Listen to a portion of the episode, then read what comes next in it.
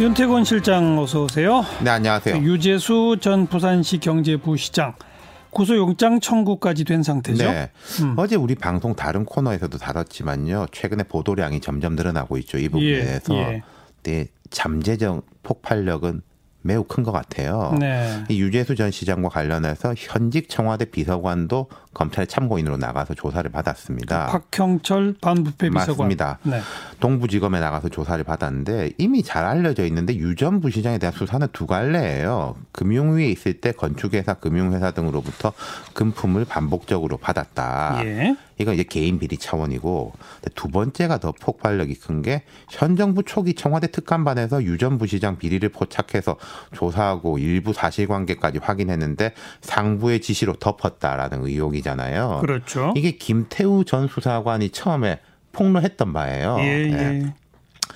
그리고 이게 보면 유 전 부시장이 고위공직자는 고위공직자인데 그렇게 막 세상 사람이 다 알 만큼의 고위공직자는 아니거든요.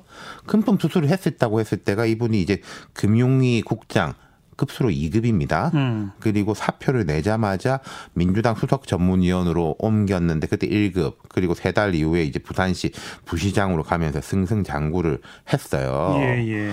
그러니까 문제가 벌어졌는데도 계속 올라갔다. 그리고 음. 최근에 검찰에서 다시 수사를 해보니까 그 문제가 맞더라. 음. 이건 거죠. 근데 왜 덮었냐? 누가 덮었냐?라는 것이고 그리고 이제 금융위에서 이분이 이제 여당 전문위원으로 말하자면 영전을 한 거죠. 옮긴 이후에 그 애초에 조사했던 특감 반원들이 그때 몰라서 죄송했다, 몰라봬서 죄송했다라고 인사를 하러 갔다는 겁니다. 예. 그러니까 당신 아직도 청와대에 있냐 라고 했다는 거예요. 면박을 줬다는 거죠. 음. 예. 근데 아무튼 개인 비리도 지금은 그 다투고 있는 상태고 검찰은 있다는 거고 어 본인은 아니라는 거고 그죠? 근데 그다음 수사를 대가성에 대해서 부인인 음. 거죠. 그 금품 수수 자체에 대해 가지고는 뭐준 회사 아니, 그러니까 쪽에서 인정. 그게 네. 뇌물죄로 그렇죠. 지금 된 건데 네, 뇌물이냐 아니냐에 대해서는 다투고 네. 있는 거잖아요. 그렇죠. 그리고 특감반 중단 건은 감찰하다가 중단됐고 그 이후에 유 전 부시장이 별 징계 없이 승승장구했다. 이것도 이제 팩트는 팩트예요. 검찰 예. 조사한 건 그 맥락과 배경인 것이고. 예. 그래서 이제 박형철 반부패 비서관이 검찰 갔다 왔고 이인걸 전 특감반장도 갔다 왔습니다. 검찰에 예. 참고인으로. 예. 이 특감 반장은 반부패 비서관실의 선임 행정관이에요. 그렇죠. 이분은 정경심 교수 변호인도 지냈잖아요. 예, 예. 이제 박 비서관이 유전 부시장에 대한 특별 감찰이 왜 중단됐냐? 상부의 지시로 중단됐다.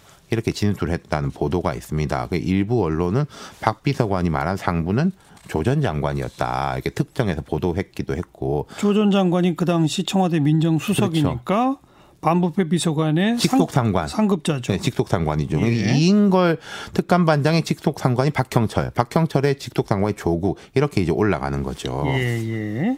그런데 요즘 보도들을 보면 그 조국 당시 수석 그 네. 윗선이라는 얘기도 나오더라고요. 그러니까 다른 선이다. 네. 뭐 이런 맥락인데 조국 전 장관하고 이 유재수라는 사람이 겹치는 건 별로 없어요. 음. 근데 이제 유재수 전 부시장이 이제 친노 친문 이른바 핵심들하고 많이 가깝다라는 게 유 전 부시장이 참여정부 청와대에서 일한 경력이 있습니다. 이 사람이 이제 그 기획재정부 서기관 과장이었는데 예. 행정관을 많이 갑니다. 부처에서 예. 젊은 예, 유능한 공무원들. 근데 예. 독특하게 일부속실하고 민정수석실에서 일했어요. 기재부 공무원인데. 기재부 공무원은 보통 경제수석실로 가는데 그렇죠. 예. 그게 아니라 일부속실하고 그렇죠. 민정수석실. 예. 어. 핵심 중에 핵심이죠. 어느 청와대에서나 일부속실하고 민정수석실을. 그때 근무했던 상당수의 인사들이 현 정권 핵심.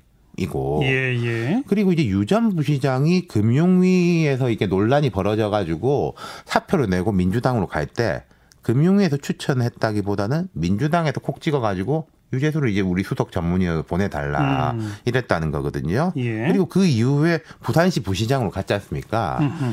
근데 이 유재수라는 사람이 오거돈 시장하고도 접점이 없어요. 오거돈 시장이 뭐 언론 검찰 이런 데다가 아니 나도 추천 받았다 경제 전문가라고 해서 네. 그래서 부시장으로 임명했다. 근데 이제 추천자가 누구인지는 함구하고 있고 음. 오 시장이 예. 그러니까 이제 박형철 비서관의 윗선에서 감차, 감사 중단 요구하고 유전 부시장의 길을 터준 사람이 누구냐? 어. 뭐 사람들 이름이 많이 나옵니다. 평소에 이제 친하게 지냈던 사람들, 연락했던 사람들에 대한 이름도 나오고 근무가 같았던 사람들, 대학하고 뭐 이렇게 이- 네. 고향하고 겹치는 사람들 몇 명인데 정말로 좀 핵심적인 인사라고 할 수 있는 사람들이거든요. 네. 그러니까 말하자면 뭐 조국을 움직일 수 있는 사람은 누구냐인 음. 거죠. 네. 이런 배경에 비하면은 이제 보도량이 많은 것도 아니고 이제 더 많아질 거예요. 음. 공수처가 만약 만들어져 있다면 바로 이런 걸 수사하는 거죠. 그렇죠. 어. 지금 검찰 개혁에 초점이 맞춰져 있지만은 공수처 초점 두 가지지 않습니까? 고위공직자 비리 수사하고 검찰 권한 분산. 그리고 애초에는 전자에 더 초점이 있었죠. 그렇죠. 근데 지금 이제 공수처에 대한 찬반 논리 중에 반대 논리는 이런 겁니다. 공수처는 검찰보다 더 정치적인 기관일 것이다. 대통령이 임명하고 수사관도 이제 절반은 뭐 공수처장이 뽑으니까 그리고 검찰이 이렇게 들고 있는 사건을 공수처가 가져올 수 있게 돼 있거든요. 예. 그럼 공수처가 있으면은 여당 불리한 사건은 덮거나 줄이고 야당 관련 사안은 키우는 거 아니냐라는 게뭐 한국당이라든지 이런 쪽의 주장인 거죠. 음. 네. 예.